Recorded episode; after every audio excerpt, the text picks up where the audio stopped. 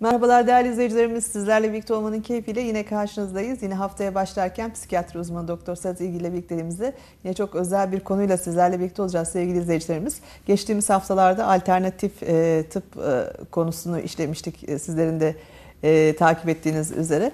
E, bu hafta yine hiçbir şey dokunulmaz değil tıbbi hataları konuşacağız. E, hani bir tarafta yenilik ve modern nizm olduğu zaman sanki o tarafa dokunulmaz sadece e, geçmişte olanlar eleştirilir ya da e, buna alternatif gösterilenler eleştirilir gibi e, düşünülebiliyor. E, Oysa ki tıp içerisinde de bir takım hatalar olabiliyor. Zaman zaman gazete e, manşetlerine de çıkabiliyor. E, bu anlamda böylesine bir konuyla izleyicilerimizle birlikte olalım e, fikriyle e, hareket edecek olursak e, çok özel şeyler paylaşacağınıza inanıyorum ben yine. Üstelik siz e, tarafsınız yani bu anlamda hani kendi cephenizi değerlendireceksiniz bu ee, bakış yani, açısıyla. Ama, Belki bazı meslektaşlarınızın da sistemine de uğrayabilirsiniz. E, haklısınız ama hani eskilerin bir lafı var. İğneyi kendimize batıralım. Hani çuvaldızı batırdık önce biz. e, insanları eleştirdik ama orada da e, bir kanıta, bir e, delile ya da yazık onların yazdıklarına dayanarak eleştiriyorum. Ee, ama e, tıbbın da eleştirilecek tarafları var, ol, olmalıdır. Burada eleştiri, şikayet ve kötüleme gibi algılansın istemiyorum. Kendimizi düzeltme fırsatıdır diye düşünüyorum. Ee, umarım hani faydalı olur. E, sürçülisan ederim, hata yaparım, yanlış bilgi olur. Lütfen gerek seyircilerim gerek meslektaşlarım hani e-posta atabilir. Yani Balıkesir küçük bir yer bana ulaşabilirler. E, zaten programı haftada bir yapıyoruz biz hani Hı hı. Doğruyu anlatmalılar. Yani hı hı. tartışmalıyız. Ee, Namık Kemal'indi galiba. Hı. Barikay hakikat e, efkarı umumiyeden mi doğar? E, öyle bir şey. Yani fikirlerin çatışmasıyla gerçek gerçekten e, kıvılcımı olur diyor. Konuşuruz. E, yani birbirimizin kafasını gözünü yerecek halimiz yok. Yani münazara, mina, münakaşa değil de münazara ve istişare anlamında konuşuruz çıkar ortaya doğru ve insanlar da faydalanır. Ben de öğrenmiş olurum. Ee, burada zaten konuştuğum şeyleri çoğu hekim arkadaşımın da bildiğini e, ya da bununla ilgili huzursuz olduğunu düşünüyorum. E, bir de şunu söyleyeyim. Ben mesleğimi de meslektaşlarıma da büyük saygı duyuyorum. Yani mesleğimde yaşlandıkça, kıdem aldıkça da görüyorum ki gerçekten çok şey vermiş mesleğim ve e, kimliğin insanla, ölümle, hayatla uğraşıyor olması ciddi anlamda e, etik davranmaya zorluyor sizi meslek olarak. Yani bu mesela e, yanlış anlamasınlar ama mesela gazetecilerde ya da medya mensuplarından siz de dahil olabilir.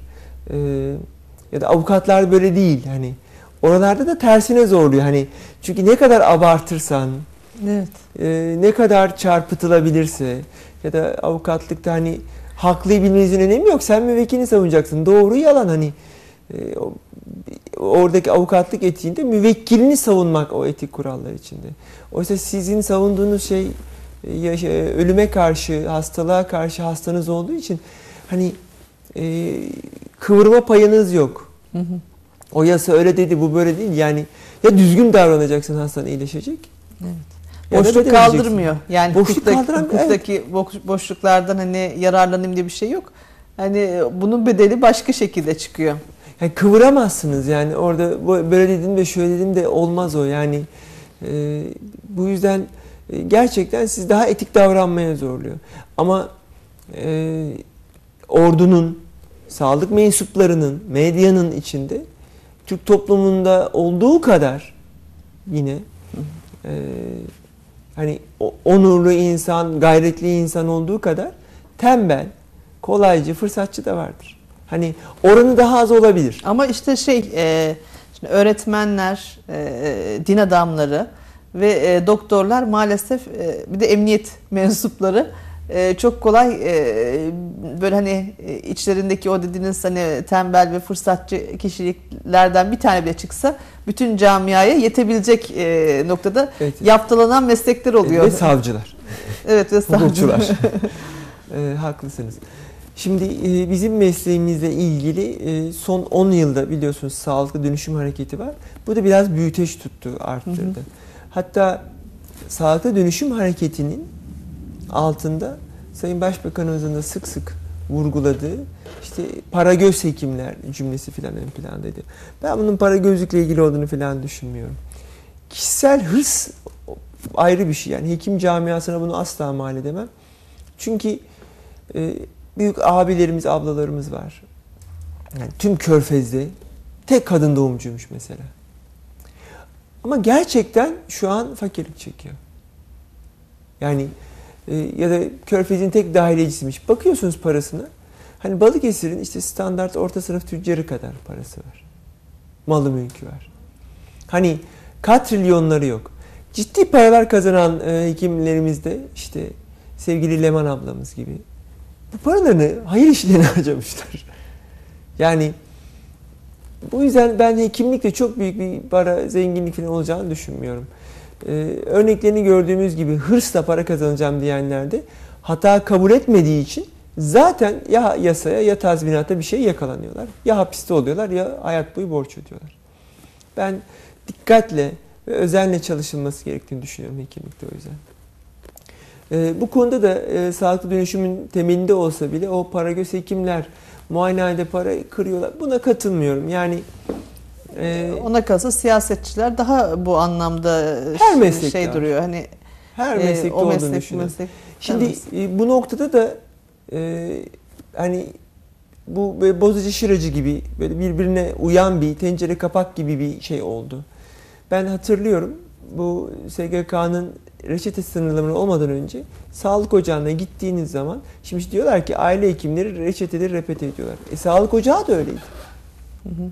Yani hastalar vitaminleri şunları bunları deli gibi yazdırırlardı. Yani böyle onlara para ödemeye başladıktan sonra yazdırmaz oldular. Ama doktorlar bu konuda halk tarafından eğitilmişti. Ben e, son 3 yılında askeriye sivillerin gelmesi yasaktı. Son 2,5-3 yıl gibi açıldı. E, 6 ay, 1 yıl oturana kadar kavga ettim. Yani e, bizi yatırsanız muayenehanenize geleceğiz. Yani telefon geliyor, tanımıyorum. E, biz yani bak diyorum yani ben böyle çalışmıyorum. Yani gel değerlendirilir. Yani bir şey de istemiyorum. Muayenehaneye de gelmeyen. Hastaneye gelsin. Askeri sistem birden bambaşka bir şey yani gelmiş. Şu kavgayı yaptık 2-3 kere. Yani e biz filanca hastanede böyle yapıyoruz. Yani beni benzetme onlara. Evet. Hani ben sana bir garanti ya da bir şey ver, veremem. Tıbbi gerekliliğe bakarım ama hastanede ve, bu şekilde bakarım. Yani gelme yani. Yani hasta devletin yatağını ya da tomografisini ya da raporunu satın almak gibi geliyor bu bana. Burada bir e, var mıdır bu kolaycılığı yapanlar? Yok muydu? Vardı. Ama milletin de işine geliyordu. Ha bir anlamda da e, haklı mıydılar? Galiba. Çünkü, çünkü ben de mesela bir yakınım için İzmir'de 950'de bir hocaya ulaşmak istiyorum. Onu yap, burada bekle, kuyruğa gir. Hani eğer parama sözüm geçecekse, gidip muayenehanesine görebileceksem görebilmek isterim yani. Çünkü o soru benim için çok önemli o sorunun yanıtı. Bilen adam da o. Evet. Bunu sağlayabilmeyi çok isterim. Hani e, derdim yatış ya da rapor falan değil ama gerçekten para bu fırsatı sağlayabiliyor muydu? Sağlayabiliyordu. Keşke olsaydı. Keşke hekim arkadaşlarımız çalışabilselerdi. Bir de şimdi şey e, hakikaten muayenecilik e, hizmeti önemli bir hizmetti dediğiniz gibi. Bazı branşlar var ki özel ilgi istiyor. Mesela sizinki gibi. Kadın doğum e, gibi, kadın çocuk doğum gibi, gibi, çocuk gibi. Yani dahili yeni, hastalıkların e, kronik olanları gibi. Kronik yani mesela bunlar 10-15 dakikada halledilebilecek e, konular değil. Yani ben bizzat yaşadım mesela. E, galiba sağ olsun e, doktorum hani Mehmet Şırvancı bir, bir buçuk saatin falan rahat ayırmıştır. O bir, bir buçuk saat benim hayatımı kurtardığına inanıyorum ben. Yani o kadar güzel bir bilgilendirme, bilinçlendirme e, yaptık yani sıkıntımla ilgili. E, çünkü ben bayağı ümitsiz e, artık addediyordum kendimi. E, şimdi şunu demek istiyorum. Yani e, orada hani o gittiğiniz o bir, bir buçuk saat bir hastane ortamında özel de olsa, kamu da olsa almanız mümkün değil. Zaten hekimlerimizin çoğu hani e, durumu zor durum koşullarda olan birçok kişi de vardır e, ücretsiz baktıkları. Ben Balıkesir'deki birçok hekimimizi biliyorum. Hani bu tip e, durumlarda da hani artık bunu bir e, sosyal sorumluluk gibi değerlendirip tabii. bakanlar da var. Yani tabii bu sistemde bir takım değişiklikleri olacak. hani artılarını gelecek herhalde eksi yönlerini ikame edecek yeni pozitif durumlar ortaya çıkacaktır gibi geliyor bana. İnşallah. Ama bu sistemin hataları yüzünden hani bir, bir yapı ve bir kurum kayboldu. Artık hani psikiyatri dışında dışarıda muayenehane yaşayamıyor. Çünkü e, işte yoğun bakım yok, ameliyathanesi yok, yatağı yok vesaire. Şimdi e, tıbbi hatalarda buradan girdik, buradan devam edelim. Aslında en önemli şey sistemle ilgili. E, günümüzde en çok sıkıntı e, performans ve puan sistemiyle ilgili oluyor. E, biliyorsunuz 3 Kasım'dan beri dönüşüm hala devam ediyor. E, devlet hastanelerimiz şirketlere bağlılar. Kamu hastaneleri birliği adı altında bir yönetim tarafından yönetilen e, ama bağımsız birimler. Her hastane müdürü e, o hastanenin ya da başhekimi e, kazancından sorumlu. Neredeyse maaşları bile kendi kazanıp ödüyorlar. Yani ve zaten nihai hedef o. Devletten tamamen özelleşmeleri. Yasadan onu anlıyoruz. 6 ayda bir denetleniyorlar. İki denetlemede kar edemezlerse hastane müdürü ve CEO dedikleri e, genel sekreter dedikleri ana yönetici, bölge yöneticisi istifa etmiş sayılıyor. Şimdi bu çok önemli bir aslında mali bir para baskısı. Bu nedenle e, kişiler, e, kurumlar e, az masraflı e, ve çok ameliyat istiyorlar, çok girişim istiyorlar. Bu da şu demek. E, performans puan sistemi işte ortalama hastanede doktor başına 20-25 bin lirası puan istiyor. O zaman doktorun maaşı 4 bin lira civarına geliyor. Yani onun üzerine çıktığında daha çok artmıyor. Yani siz onu 4 22 bin değil de 40 bin puan yaparsanız yani 4 milyar değil 8 milyar olmuyor. İki katı çalışmışsın, iki katı olmuyor. Dört buçuk oluyor. Bu yüzden sizin çok çalışmanıza gerek yok. Ama e, malzemeyi çok kullanmadığınız, yatakları çok kullanmadığınız, hastayı çok hızlı yatırıp çıkardığınız e, işlemlere ihtiyacınız var. Bu da daha çok cerrahi işlemler. E, böyle outpatient dedikleri, e, outpatient, outpatient nasıl okunuyorsa artık ekolüne göre hastanın bir iki gün yattığı, genç ve sağlıklı olduğu, sadece o arızanın olduğu, ameliyat edecek arızanın olduğu e, hasta grubuna ihtiyacınız var. Bunlar neler? Safra Problemsiz kesesi, hasta. problemsiz. Genç, safra kesesi, apendoktomi, katarakt e, ya da daha büyük para aldığı için hani 5 gün 10 gün yatırıp çıkardığınız bypass, kardiyak cerrahi, anjiyografi, stent gibi kardiyak, göz ya da elektif cerrahi dediğimiz bu tip şeylere ihtiyacımız var. Önceden seksiyo, sezaryen falan da böyleydi. Şimdi hani bu sezaryenin fiili olarak neredeyse yasaklanmasıyla e, o da gitti ama başka sorunlar çıkmaya başladı. Yani her yaptığınız girişimin sorun kısmı da oluyor. E, bu yüzden e, hastaneye gittiğiniz zaman hani safra kesesi taşınızı almak zorunda mıyız değil miyiz bunu çok tartışmıyor insanlar. Ultrasonda gördükleri anda alalım diyorlar. Yani tıbbi indikasyon var. Buradaki sıkıntı tıbbi indikasyon, yapılma gerekliliği aslında kitaplar pek çok şeyi tanımlıyor. Ee, ve baktığınız zaman yani Google'a baktığınızda taş alınmalıdır gibi bir şey yok. Bunun kendine göre kriterleri var. Taş işte sessiz taş olacak, şey olmayacak, çok küçükleri olacak bilmem Uyduruyorum ben bunu. Cerrah değilim. Ama ben hekim olarak bunu manipüle edebilirim. Çünkü hekimlik sadece bilimlerden bilim değil yani bilimlerden faydalanan bir sanat. Bu manipülasyon hastamın lehine de olabilir. Aleyhine de olabilir. Yani safra kesesinde taş yoktur. Safra çamur dedikleri bir şey var.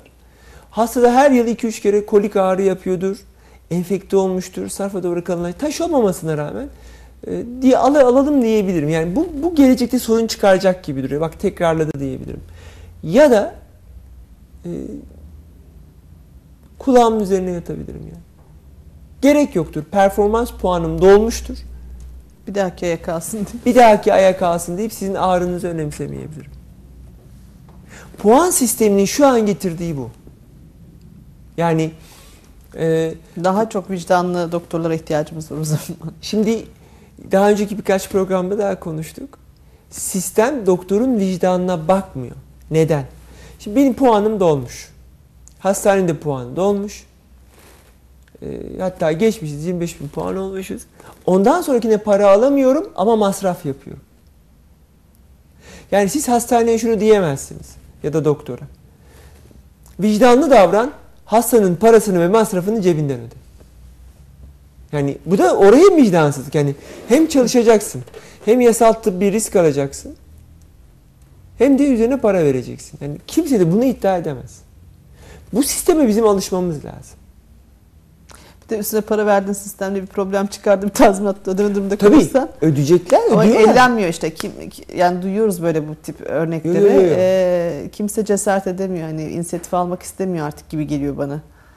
Takım E şeyler. tabii. Şimdi bu bunun kötü tarafı. Yani bunun, bunun en büyük göstergesi nedir? İşte ambulans ambulans, hastane hastane dolaşan şeyler, haberleri görürüz onun sık sık. onun nedeni şu. Şimdi benim hastanede belli bir metrekarem var ve metrekare başına kazandığım para yani ben müdürüm yöneticiyim orada ve beni bir yıllık sözleşmem var en fazla yani. Zarar edersem atacak beni. Yasa böyle çıkmış. Şimdi ben oradaki para kazandırmayan ve zarar ettiren branşları kapatmalıyım. Ben kalkar da göğüs yoğun bakımı niye açayım ki? Koah geçen bir hastalık değil. Yaşlı insanlar tekrar tekrar yatacaklar. Beşinci günden sonra da parasını alamayacağım. Ya da yani sağlık uygulama talimatını bilmiyorum. Bir, uyduruyorum bir kısmını.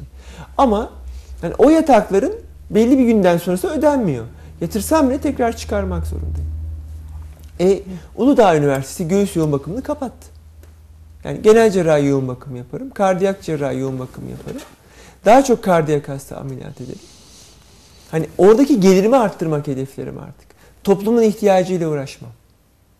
Çünkü sen bana e, benim sırtıma para kazan diye bir kırbaç vuruyorsun yani. Yani benim şu an birinci önceliğim toplumun sağlığı ya da hastanın sağlığı olmuyor. Kurumun yaşaması oluyor. Bu konuda da haklılar. Kurum ölürse nereye gideceğiz? Yani tamam diğerlerini ne yapsa o zaman onları devlet sübvanse edecek. Dünyanın hiçbir tarafında geriatri, kanser, hani yaşlılık bilimi, kanser, ne bileyim çocuk yeni doğan para kazanmaz ki. Çok pahalı yanık yoğun bakım.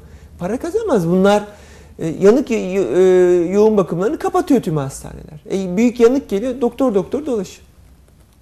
Ya da İl il dolaşıyorlar hatta. tabii bıçaklanma geliyor. Şimdi bıçaklanma safra kesesini sabah ameliyat et, akşam evine gönder.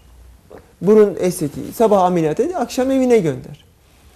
Ee, ama bıçaklanma, e, bıçak kaç tane bağırsağı kesti?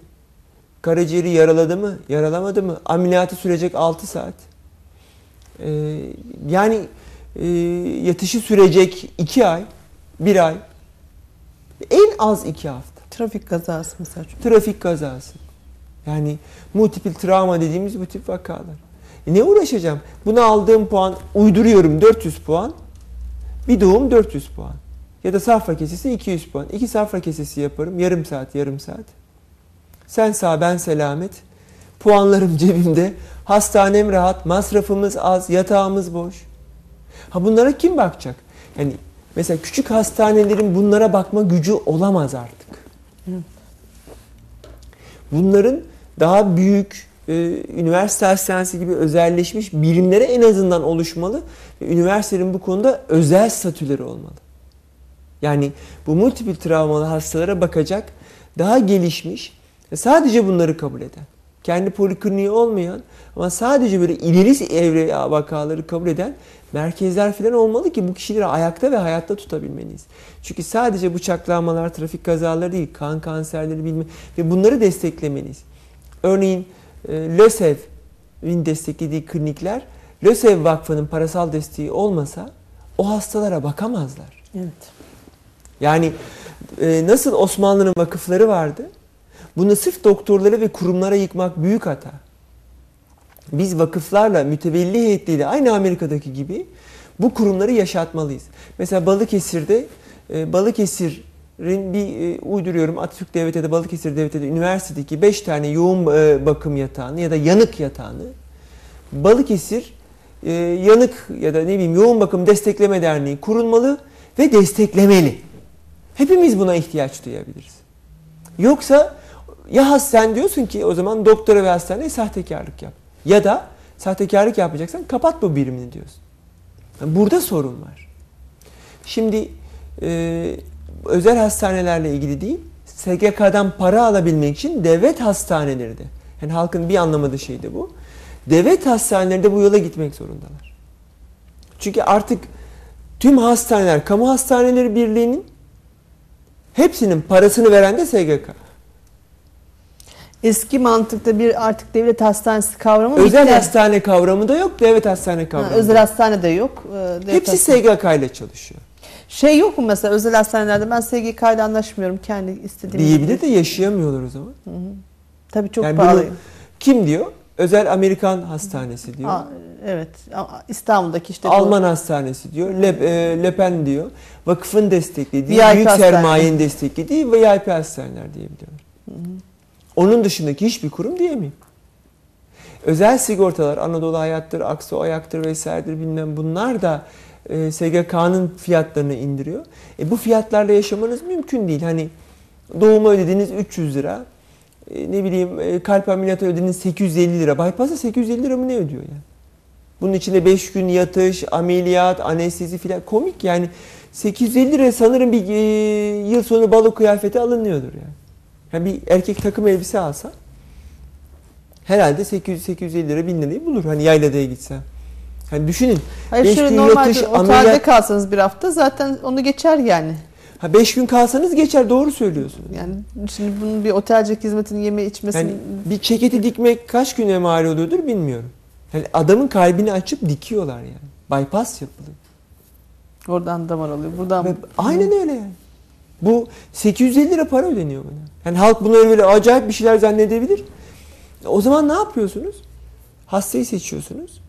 Daha düşük kaliteli personel kullanıyorsunuz. Bir rezalet çıkmıştı. Kayseri'de özel hastanede marangozlar, teknisyenler ameliyata giriyorlardı. Hatırlıyor musunuz bilmiyorum.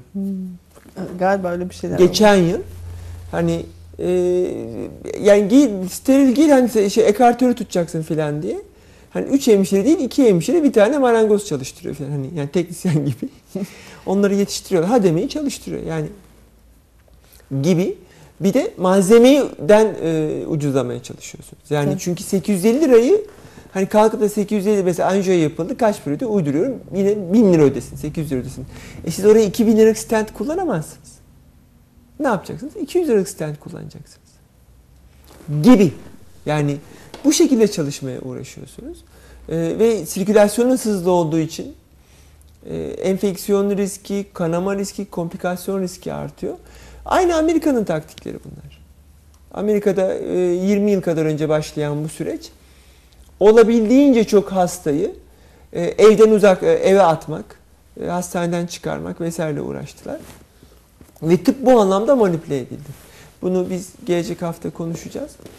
Ee, tıbbi yayınlar, araştırmalar bu eğilimi destekleyecek şekilde yapıldı.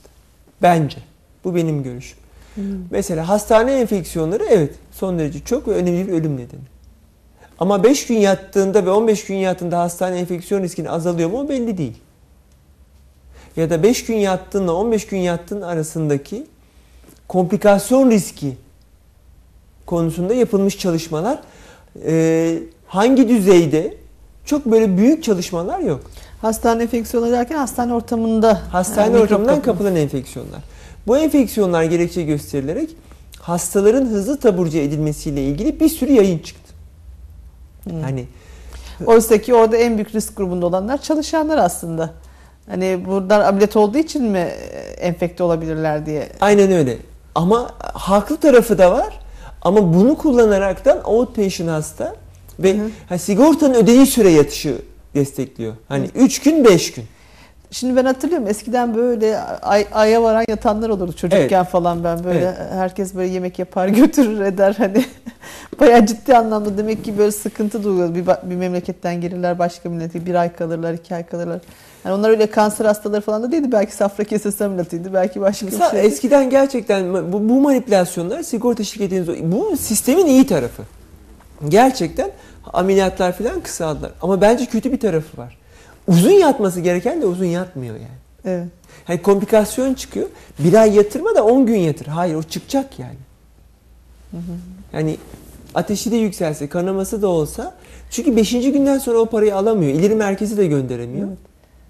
Faturası düşüyor o zaman. Zaten çok ağır değilse hasta da a- çevresinde hemen bir önce çıkma e, Zaten doğru oluyor. olan bu. Ya buna itirazım yok.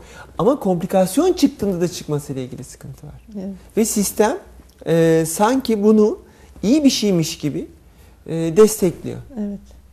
Burada Zaten sorun ne sunduğunuz değil de nasıl sunduğunuz çok çok önemli. Hani kötü bir şey bile olumlu gibi sunduğunuz zaman onu olumlu algılıyorsunuz. Ee, burada hani performans puanıyla ilgili sistem değişmeyeceği için çünkü devlet bundan çok büyük para kazanıyor. Ee, nasıl para kazanıyor? Önceki genel sağlık sigortasından kazanıyor, primlerinizden. Ee, iki, SGK'nın e, topladığı parada ciddi bir katılım payı var. Şimdi e, özellikle bu SGK ile ilgili kısma gelecek olursak yani sonuçta hepimiz e, prim ödüyoruz ve bu prim yani aslında bize devletin yapmış olduğu harcama bizim ödediğimiz paraların neticesinde Hı hı, gelen e, e, harcama. Devlet artık harcamıyor. E, SGK harcıyor. SGK harcıyor. Ben sağlıklı kalırsam daha iyi değil mi? Onun karlılığını daha çok beslemiyor mu? Teacher'dan bu yana eğitim ve sağlığa ayrılan para hızla azalıyor. Sizden çok var. O yüzden hani ölen ölür kalan sağlar bizimdir mantığının batıda da oturduğunu görüyorum ben. Yani ben hastaneye gittiğimde mi SGK kazanıyor, gitmediğimde mi SGK kazanıyor? Ben onu anlamaya çalışıyorum. Çünkü ben her halükarda primimi yatırıyorum. Hani hasta... Hastaneye her koşulda kazanıyor. Bir priminizi yatırıyorsunuz, hastaneye gittiğinizde ek bonus ödüyorsunuz. Hı. Katılım payı, yatışta katılım payı bunları ödüyorsunuz. Şimdi Katkı ben e, ödüyorsunuz. şeyde hiç unutmuyorum. Üniversiteden mezun olurken işte mediko sosyale de şey götürüyoruz işte böyle bir e, vesaire işte belgeleri falan. Oradaki adam demiş her, her öğrenci sizin gibi olsa bu devlette de e, kalkınır diye. Çünkü bir tane bile mesela ilaç yazılmamış bana hani e, şeyde üniversite okuduğum zamanda. E, Şimdi o, o anlamda birden aklıma geldi. Muayeneye gittiğiniz zaman devlet yani SGK da kazanıyor, devlet de kazanıyor. Hı hı. Çünkü şu nedenle kazanıyor. Ee, Kamu Hastaneleri Birliği'nin Türkiye'deki toplam cirosunun 40 katrilyon olması bekleniyor. Toplam cironun.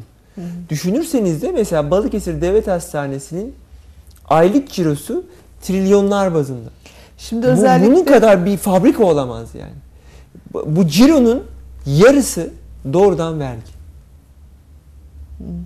Yani düşünürseniz devlet her yıl yaklaşık 20 katrilyon hani KDV'si, ÖTV'si, malzemesi, girişi, çıkışı, şusu, busu, stopajı e, filan hani e, primi e, bu parayı alacak. Ama şimdi Dehşet mesela para. e, öyle de kişiler vardır ki aslında devletin zararlı olmuyor mu bu noktada mesela devletin ödediği para kişinin yatırdığı prim bile geçebilir hani yeri İşte geldiğinde şu bazı. an onlar yeni sistemde hani sanki mesela ben bunu Norveç'te, Almanya'da falan da görüyorum. Adamın eli yaralanıyor. Çok ince bir ameliyat gerek ya da bir şey gerek. O bölgede bile yok el cerrahı. Hı hı. Yani kaderine terk ediliyor o yani halde. seker kalırsa kalıyor. Çünkü o sistemi kurup herkes öyle ameliyat etmek çok pahalı. Kurunca da herkes talep ediyor bunu. Hmm. Bu yüzden büyük merkezler, yanık merkezleri, büyük sistemler, çok büyük hastaneler halinde ve sadece büyük kentlerde var. Yani Amerika'nın kasabalarında kasaba doktoru dışında hastane bile yok. Küçük klinikler var. Ee, mesela Norveç'te e, Andalnes'te bir tane aile hekimi var. Yaklaşık 45 kilometre ötedeki düşünün yani Susurluk'tan öteye geçiyorsunuz. E, Susurluk'ta diyeyim. E, bir tane hekim var. Karacabey'e kadar olan alana bakıyor. Balıkesir'de bir tane küçük bölge hastanesi var. Hani bizim göğüs hastanesi gibi, eski doğum evi gibi. Onun dışında yok yani. İnsanlar mı hasta olmuyor nedir? Altyapıları, belediyecilik hizmetleri çok iyi.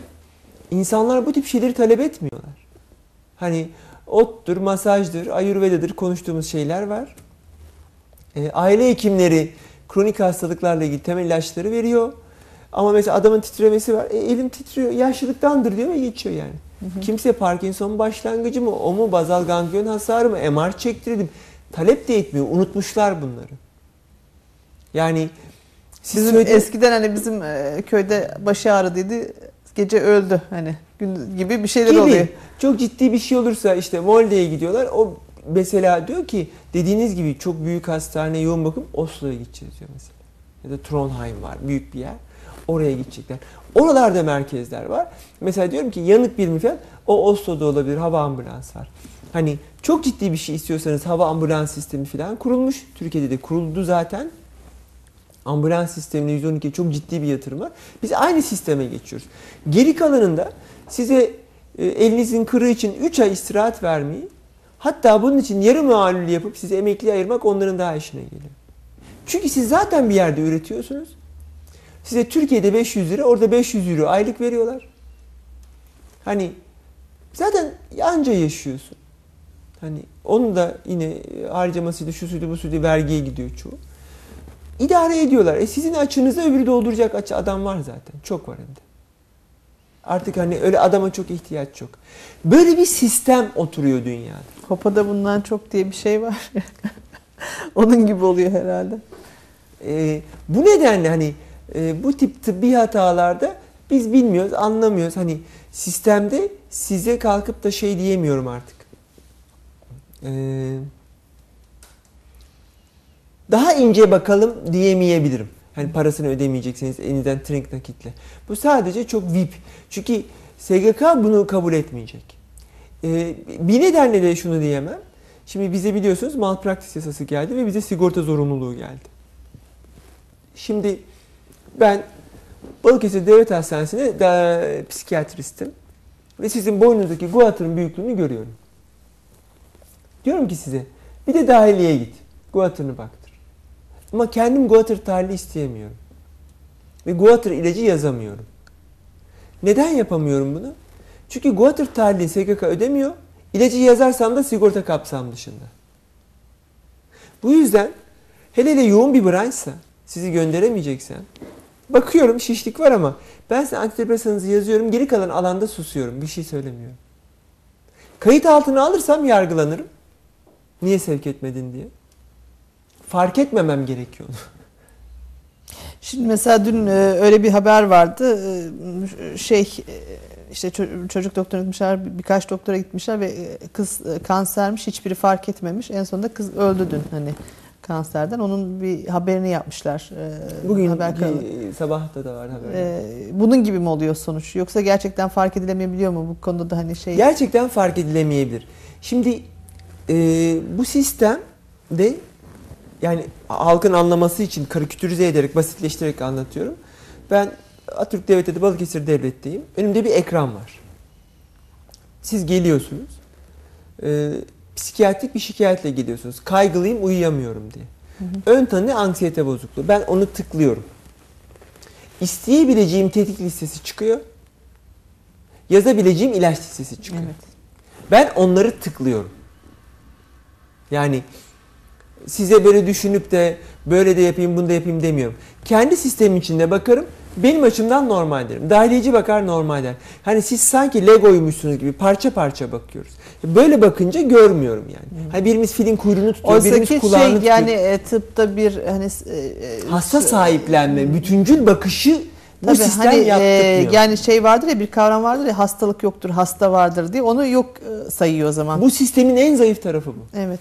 E, gene bu yasayı ve getirdiklerini isterseniz kısa bir reklam arasından Yani Konuşalım. komplikasyonları niye arttırıyor konuşuyoruz. Tamam. Değerli izleyicilerimiz küçük bir aranın ardından tekrar sohbetimize kaldığımız yerden devam ediyoruz. Özellikle yasanın getirmesiyle birlikte, değişmesiyle birlikte medula sisteminden bahsettiniz reklamlara geçmeden önce. Ee, buradaki e, lerin dışında bir şey girilemediğinden bahsettiniz. Evet yani Ee, bizim inisiyatifimizde değil bunlar. Bu nedenle e, bir kurumların üzerinde de bir mali ve performans puan baskısı olduğu için biz konuşmuştuk yeni sistemde nasıl ayakta kalır diye. Aşılardır, sigortadır filan. Mesela diye. şimdi bu hani hakkını arayan aile diyelim hani çocuklarını kanserden kaybetmişler hani ve e, görülemediği için e, biz kurtaramadık diyor. E, şimdi burada sistem mesela atlayan kişilere ne gibi yat- yat- yaptırım Şimdi getirebiliyor? ihmal sorumluluğu doğurur. Bunu tıbbi sorumlulukla ilgili istiyorsanız mesela bu çalıştık birkaç kere onunla Gülten Hanım'la da konuşabiliriz. Apayrı bir konu. Ama e, mesela ben o kadını muayene etseydim e, benden istenen tetkikler açısından beni yakalayamazdı. Çünkü böyle bir sorumluluğum yok. Ama mesela dahiliyi ilgilendiren bir kanser ve dahiliyeci bunu atladıysa olabilir. Ee, ama mesela dahiliye gitmedi, cerraha gitti, şuraya gitti, buraya gitti. Ve istedikleri teknikleri istediler ve onlar normal çıktı ve normal dedi. Bir süre sonra bunu duyuyorum. Başım ağrıyor ya da belim ağrıyor. Gidiyorum gidiyorum. Film normal, tahlil normal. E, kas ağrısı deyip ağrı kesici verip gönderiyorlar. Yani boş diyor. Ya da hastalar böyle de, e, de, üniversite hastanelerinde, büyük hastanelerde bir sürü şeylerini yaptırıyorlar. Böyle bir tomar tahlilleri falan var. Ama sonuç yok. Şimdi tahlilleri istemiş, hepsi normal çıkmış. Ben bunu tahlilde göremedim diyebilir doktor. Evet. Çünkü sistem sizi yapmadığınız için değil, daha çok yaptığınız için yargılayıp yakalıyor. Yani gereksiz hareket etmemeniz gerekiyor. Gereksiz riske Önce girmemeniz. zarar verme noktasından mı hareket ediyor sistem? Yasa e, hani bir travma varsa orada muayene yapmamış olmanızı ihmal kabul ediyor. Ama diğer kısmında hekimi kurum nasıl yakalayacak onu bilmiyorum. Bunu hukukçuyla tartışmak lazım. Ve vaka örneklerinden gitmek lazım. Her durum bambaşka. Peki böyle bir durumda hani sistemden kaynaklanan tıbbi hata artışı eğer puan almak ya da mali gerekçelerle daha çok ameliyat, daha az kaliteli malzeme vesaire kullanarak yapılacaksa biz nasıl çözüm üretebiliriz? Nasıl buna hayır diyebiliriz? Hani belki son 20 dakikamızdır diye anlatıyorum. Ee, ben olsam gittiğim hastanedeki benimle ilgili ciddi bir ameliyat kararını mutlaka ve mutlaka ikinci bir doktora danışırdım. Yani e, bu, bu çok önemli geliyor. Yani böyle hele çok büyük sorun yaratmayan bir şey ya da hayati öneme haiz bir şey. Hani bypass olacaksını mutlaka bir iki kişiye danışırdım. Ee, bir de bunun e, sırf bununla ilgilenen, ilgilenen ileri merkezdeki birine de danışmayı isterdim. Onlar evet diyorsa komplikasyonu en az olan hastaneyi seçerim. Bunu yaparken en az sıkıntı ve komplikasyon olan hastaneyi seçerim. Bunu, nereden yapar, öğreneceğiz? Aile hekiminizden. Hmm. Aile hekiminizle iyi tartışacaksınız. Ee, kendi bölgenizdeki doktorları en iyi o biliyor. Ee, ya da Google amcaya soracağız. Gireceğiz. Ne diyeceğiz? En az komplikasyonlu hasta ne diyemeyeceğiz tabi burada. Burun ameliyatı olanlar ne düşünüyor diye yazacağız. Forumları bulacağız. Hı hı. Obsesyonu olanlar ne düşünüyor diyeceğiz. Forumları bulacağız. Ee, araştıracağız bunu yani. Hani bundan sonra madem sağlık hizmeti ticari bir hizmet ticari bir hizmeti satın alıyorken ne yapıyorsak arabamızı alırken, etimizi alırken, marketimizi seçerken nasıl hanımlar burada kampanya var, BİM'de şu satılıyor, 101'de e, şokta böyle oluyor falan takip ediyorlar. Bu şekilde takip edecekler bunu. Ve şey yapmayacaklar yani e, efendim gittik sonra başımıza bu geldi. Yani Şimdi artık inisiyatifi alacak eline diyorsunuz yani evet. hasta. Hani e, biz önceki mentalitemiz nasıldı? Doktora gideceğiz o ne derse onu yaparız hani e, uygularız hmm. vesaire. Bu artık bitti. Yani e, öyle kör körün emanet etme dönemi bitti diyorsunuz. Zaten bitti. Yasa diyor ki yani onan formu dolduracaksın, e, ameliyatı onaylayacaksın, şu bu vesaire. Hani bu kişi ile ilgili bir sürü tetkik tahlili falan yapılmıştır. Bunlarda bir şey çıkmadıysa hiçbir şey yapamazlar. Yani sadece e, sıkıntılarıyla kalırlar. Bir de bu iyi bir şey değil ki. Yani 10 tane hata olduğunu düşünün ki olacak. Balıkesir Devlet Hastanesi 50 tane tazminat davasıyla karşı karşıya kalsın. Balıkesir Devlet Hastanesi iflas eder. E biz nereye gideceğiz? Ne yapacağız yani? Hani hastane 50 kişini ödeyecek diye hangi doktor bu koşullarda çalışır ki?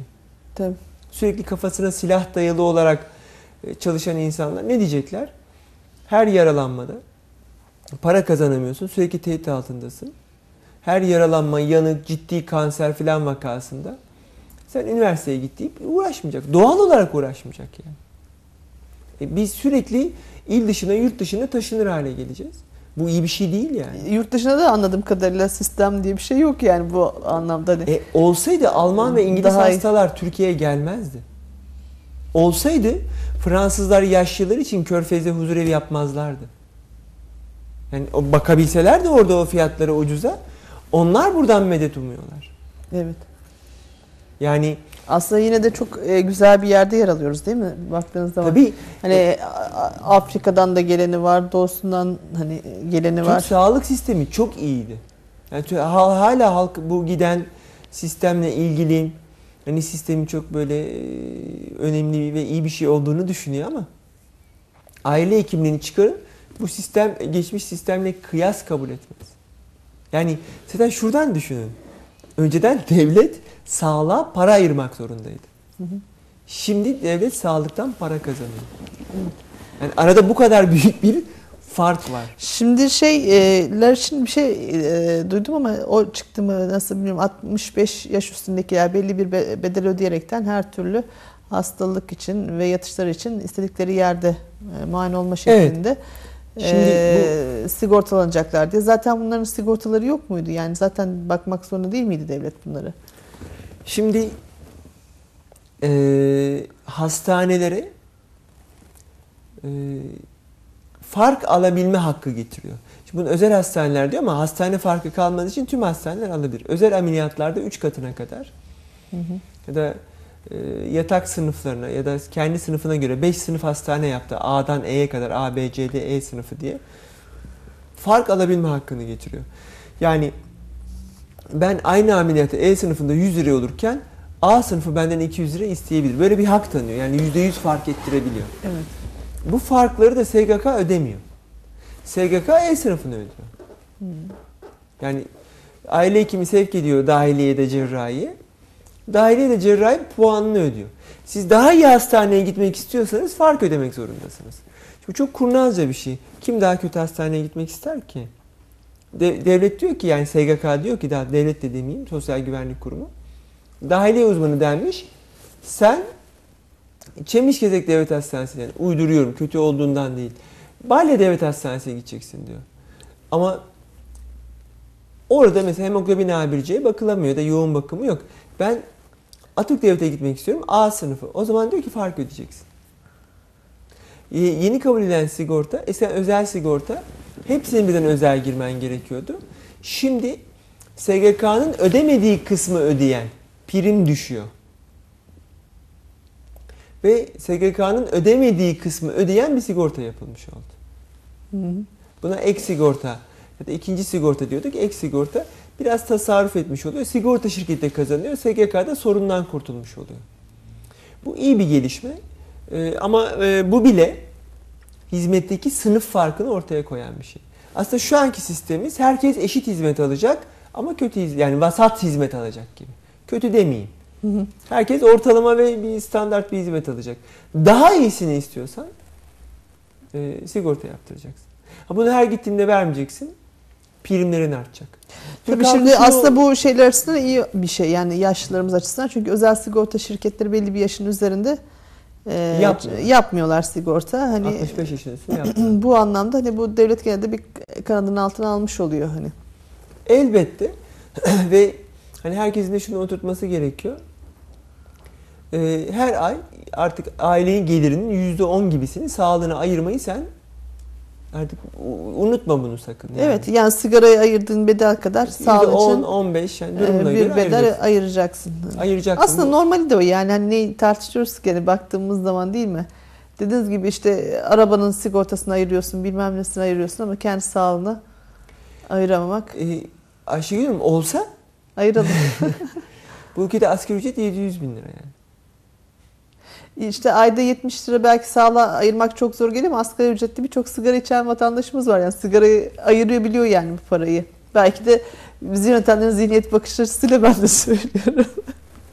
Haklısınız ama bu parayla da hani yanıktır, yoğun bakımdır, yaşlıdır, yeni doğan yoğun bakımdır idame edilemeyeceği için e, bu konu daha çok su kaldıracak bu konu. Daha çok tartışılacak bir konu.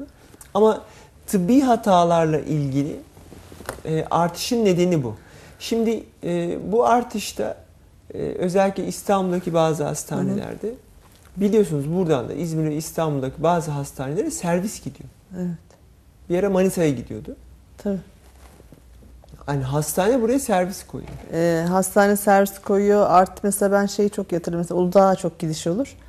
Ee, otobüs saatleri falan ona göre ayarlanırdı. Yani tam sabah 8'de orada olacak şekilde işte 8.30'da mesela girer tam hastane önünde. Yani direkt durağı hastane gibi çalışırlar. Gibi. Ee, şimdi medya ve hastaneler sağlık sektörü çok para kazandıran bir sektör. Korkunç paraların döndüğü bir sektör. Ee, her ne kadar bu sağlıkçıya yansımasa da e, medya da bunu gazlıyor. Medya da buna çanak tutuyor.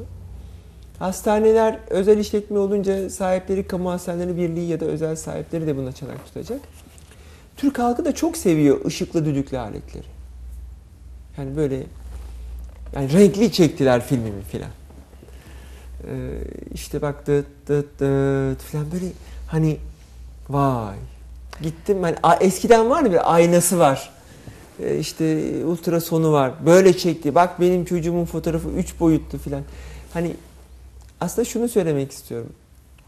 O, o alet değil de ona bakan göz çok önemli. Doktorun oradaki yorumu çok önemli. Ama Türk halkı bunu çok sevdiği için e, dönem dönem bu batıda da moda oluyor. Mesela iki yıl kadar önce Amerika'da tüm vücut MR'ı filan modaydı. Hani tırnağına kadar bakıyoruz işte. 600 dolar. Giriyoruz baştan çıkıyoruz. Her şeyine bakıyoruz gibi. Bu tip modalar var. Ee, ve insanlar gidip e, abartılıyor bu. Geçen hafta da konuştuk işte e, enseden iğne yapıyorum diyen Tabii. beyin cerrahı gibi. Her çocuğu düştüğünde tomografi çektirmek isteyen kişiler gibi. gibi. Ee, burada şeylerin anlatılması lazım. Yani mesela tomografide aldığınız radyasyon ciddi bir radyasyon. Yılda üç kez çektiriyorsanız hani e, bu oldukça ciddi bir radyasyon. Evet. E, gibi. Bunları hep anlatmamız lazım. E, ya da e, benzer tıbbi uygulamalarda tıp bu değil anlamında. Mesela e, gelecek hafta tıp bu değil de tıbbın medyada kötüye kullanımı ilgili konuşacağız ama e, televizyonda çok sık görüyoruz. Pediatri Derneği'nin onayladığı çocuk bezi. E, diş hekiminin diş hekiminin onayladığı diş macun şu, fırçası. diş macunu bilmem ne gibi. Bunlar tıbbın kötüye kullanımı bence. Neden? Ee, büyük farklar hani diş macunları arasında fırçalama tekniği baktığınız zaman fırçalamanın önemli olduğu suyla bile olsa hani e, olabildiği diş macunun önemli olmadığını düşünüyorum. Yani pek çok diş hekim bana bunu anlattı. Ama orada baktığınız zaman tıbbi bir nosyon kullanıyorsunuz. Ee, benzer şeyler estetik cerrahide var. Evet. Ee, benzer şeyler ben de kullanıyorum. Anti-aging de var. Hı hı. Ya da e, en son e, programda gördüm, e, o internette gördüğüm videosunu. Sayın Doktor Mehmet Öz, hani medyatik doktor deyince aklı dünyada ilk gelen isimlerden biri. Türk asıllı Amerikalı doktorumuz. Yeşil kahve iyi savunuyordu bu sefer. Hani yeşil mango vardı. Bu sefer yeşil kahveyi anlatıyordu. Bir kahve çuvalı önünde. Ama inanılmaz bir medya danışmanı var onun yani. Nasıl görüntüler giriyor. Hiç benim gibi ığlamalar, duraklamalar, düşünme yok. Yani adam çalışıyor mu, prova mı yapıyor anlayamıyorum. Yani o çok acayip bir şeye dönüşmüş. Yani o tarafı artık büyümüş, abarmış. Yani doktor, televizyona çıkan doktor olmamış da e, televizyon, doktorluğu olan televizyoncu olmuş. Yani doktorluk bilgisi olan televizyoncu olmuş artık o.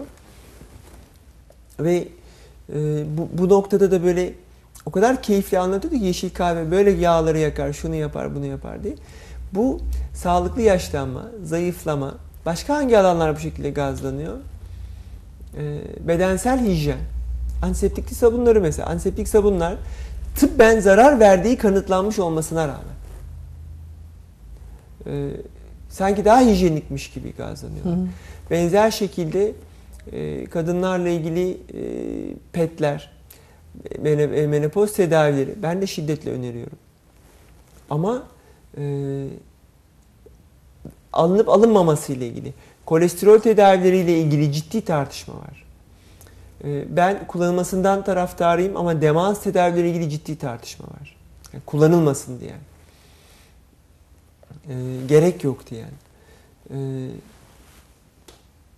ya da her şeyi tedavi etmeli miyiz? Mesela 85 yaşındaki bir insana kolesterol ilacı vermeli miyiz? Hani tansiyonu var, o su var, bu su var. Yani bu tedavi gerekli mi? Yani? Ne kadar fayda sağlıyor? Bununla ilgili bir çalışma yok ki. Evet. Hani 40'lı yaşlarda şunda bunda ama 85 yaşında kemik erimesi olduysa oluyor, olmadıysa olmuyor. Tedavinin bir şeyleri geriye döndürdüğüyle ilgili ne var onu bilmiyorum. Emin değiliz. Ya da mesela ürologlar bunu daha iyi söyleyebilirler. 60 yaşının üzerinde serbest PSA dediğimiz prostat spesifik antijen neredeyse herkese yüksek oluyor. Hani prostatın benim büyümesi tüm erkeklerde var. Ama e, hemen prostat ameliyatı gerektirir mi bu? Ya da tedavileri gerektirir mi? Gerektirmez aslında. Örneğin e, çok yaygındır e, mide koruyucu. Ya bunları gelecek hafta konuşacağız. Değil mi yani mesela bir romatizmacı mide koruyucu. Böyle bir şey yok ki. Yani romatizma hapı alan herkese lansor verilecek diye bir şey yok yani. Hı hı. Yani şu an lansor mide üzerinden daha çok bunun için kullanılıyor. ee, gibi e, eskiden vardı. Antibiyotik verince mutlaka e, vitamin verilirdi. Sonra bunun çok gereksiz ve saçma bir şey olduğunu gördük ve kullanmıyoruz. Ee, bunun gibi örneğin kalp krizi sonrası e, gelecek hafta bunu ben ayrıntılamak istiyorum. Hani süremizi aşmayalım diye. Kalp krizi sonrası aritmi gelişiyor. Aritmilerle ilgili e, ilaçların kalp krizi sonrası aritmilerden ölümleri azaltacağı gerekçesiyle ilaç verildi. Fakat bu ilaçların yaklaşık 5 ila 10 yıllık kullanımı sonrası yapılan meta analizlerde e, bu ilaçların kalp krizinden sonraki ölümleri azaltmadı, arttırdı çıktı ortaya. Tahmin edilen rakam 100 bin kişi bu yüzden öldü. Amerika'da. Hmm. Dehşet bir rakam yani. Elbette. E, oysa mesela antidepresan kullanımı e, kalp krizi sonrası ölüm oranlarını azaltıyor. Bunu kullanmadık ama onları kullandık. Bunu yapma nedenimiz tıbbi magazinlerdi. Yani gelecek hafta özellikle tıbbın kendi içindeki dolandırıcılığı mı diyeyim. Bu, neden o ilaçları kullandık? Çünkü ilaç firmaları bize bunları sundular. Yayınlar sundular, bizi kongrelere götürdüler ve bize bunu anlattılar. Biz onlara inandık. Şimdi zaten problem hep şu ihtiyacınız olanla aslında ihtiyaç duymadığınız ama ihtiyacınız gibi hissettirilen şeyler. Kesinlikle. Burada yani, ciddi bir propaganda var. Yine bir alanda bunun hekimlerin de çok kullanıldığı antioksidan tedaviler, detokslar. Hı hı. E, bu herbal işte solgarlar, e, işte enveylerin falan böyle acayip acayip vitamin kompleksleri. Hani vitamin desteğine ben yürekten inanıyorum. Olması gerektiğini düşünüyorum. Bu kadar mı olmalıdır yani? Yani ödüller veriyorlar böyle. Ultra, süper, e, hiper tablet bilmem ne. Yani bu kadarına gerek yok ki. Evet. Yani ama bununla ilgili aslında aklı başında tüm doktorlar besin desteklerinin daha uzun yaşattığına dair bir kanıt yok. Biz bunların teorik olarak çıkarıyoruz. Beslenme araştırmaları bu konuda negatif demesine rağmen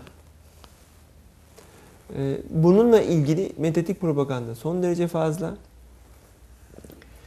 Geçen hafta çok popülerdi. Biliyorsunuz bir doktorumuz var. 7 ayrı frekans yaydığını beynimizin söylüyor.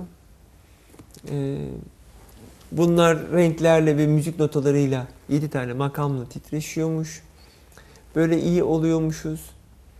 Ee, umutsuzluk yaptığımızda titreşimimiz değişiyormuş. Kanseri biz çağırıyormuşuz. Bir de kitabı var. Çare sende diye.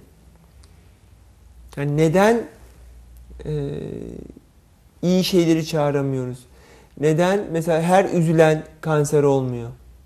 Neden çocuğunu kaybeden ya da işte şehit yakınlarının eşleri filan hemen kanser olmuyorlar da hatta bazıları çok uzun yaşıyorlar da hiç böyle bir şey olmadığı halde insanlar kanser olabiliyor durduk yerde.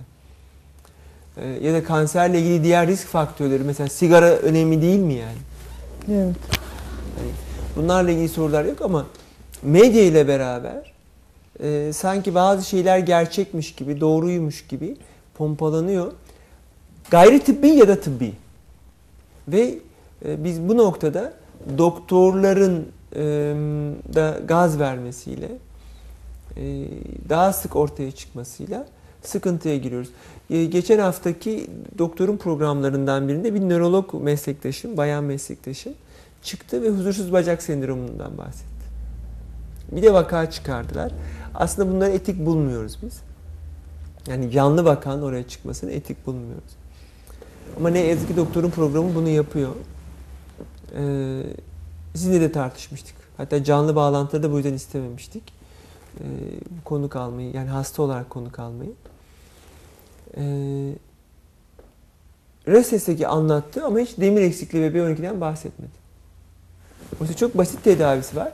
Verdiği bilgiler doğru değil, yani çok eksikti. Yani o kadar eksikti ki yanlışlık düzeyinde eksikti yani. Hı hı. Çünkü siz RESES'ten bahsedip de B12 ve folattan bahsetmemiş olamazsınız. Peki orada sadece doktoru tanıtmak için çıkmış oluyorsunuz o zaman. Bu çok sağlıklı değil. Yani bu burada bir yanlış yönlendirme var. Bunu da mesela e, şu an İstanbul'daki iki nöropsikiyatri İstanbul'dur, şudur budur. Sky TV'de, Ülke TV'de falan çok sık görüyorum. Hani aslında tanıttıkları şey tıbbi bilgi ama aynı zamanda e, şeyi de yapmış oluyor. Yani kendi tanıtımı da yapmış oluyor. Bu baktığınız zaman etiktir ama doğru bilgi veriyorsa. Eğer sadece aletini tanıtıyorsan Tabii. ya da aleti övüyorsan ben beyin haritalama yapıyorum, bunu yapıyorum diye ön plana çıkarıyorsan ya da o konuda çok endikasyonu yok. E, Ama otizmde, zeka geriliğinde, bunamada işe yarıyor diyorsan geçen hafta bahsetmiştik nörobiyofeedback diye. Hani bunlar da tıbbın gerçekten kötüye kullanımıdır. Gelecek hafta hani tıbbın kötüye kullanımı ile ilgili, tıbbi hatalar değil, tıbbın kötüye kullanımı ile ilgili hani şirket örnekleri vermek lazım. E, Bunları da konuşalım gelecek O hafta. zaman kısa bir ara verelim. Reklamdan ardından tekrar izleyicilerimizle birlikte olalım. Değerli izleyicilerimiz kısa bir aranın ardından tekrar devam ediyoruz. Tıbbi hataları e, konuşuyoruz. E, burada bazen sistemden kaynaklanan hatalar olduğu gibi. Peki e, şöyle de bir şey de var. E, insanların aklında bir soru da var. E, tabii üniversitelerimizin sayısı arttı. Fakültelerimizin, fakültelerimizin sayısı da arttı. Ee, hele ki bir de şimdi bu yeni barajı aşamama durumundan dolayı e, birçok kişinin e, ÖSS barajını e, YÖK Başkanı aşağı çekilebileceğinden bir Hı hı, 10-15 hı hı. puan aşağı çekileceğinden bahsetti puanın. Hani bu demektir ki e, daha düşük puanlı öğrencilerin bir yerlere girmesi. E, tıp fakültelerinin şeyi nasıl? E, bu anlamda hekim yetiştirme kalitesinde bir sıkıntı var mı? Yani şimdi yeni birçok fakülte açıldı. Ben bizim tıp fakültesimiz de yeni açıldı ama çok nitelikli hocalar görüyorum orada. Hani gerçekten öğrencilerine çok iyi şeyler verebilecek. Artı e, yaz, yazma m, sıralamada yani üniversite tercihleri sırasında da güzel bir yerde olduğu gibi çok sayıda başka fakültelerden de buraya yatay geçiş yap 200'ün üzerinde mesela yatay geçiş yapmak isteyen tıp fakültesi öğrencisi olduğunu duydum. Ee, hani bir de artık internet ortamından siz hekimler dünyanın neresinde ne oluyor, nerede ne sempozyum var, ne karar çıkmış, ne gibi yenilikler var. Bunları takip edebiliyorsunuz.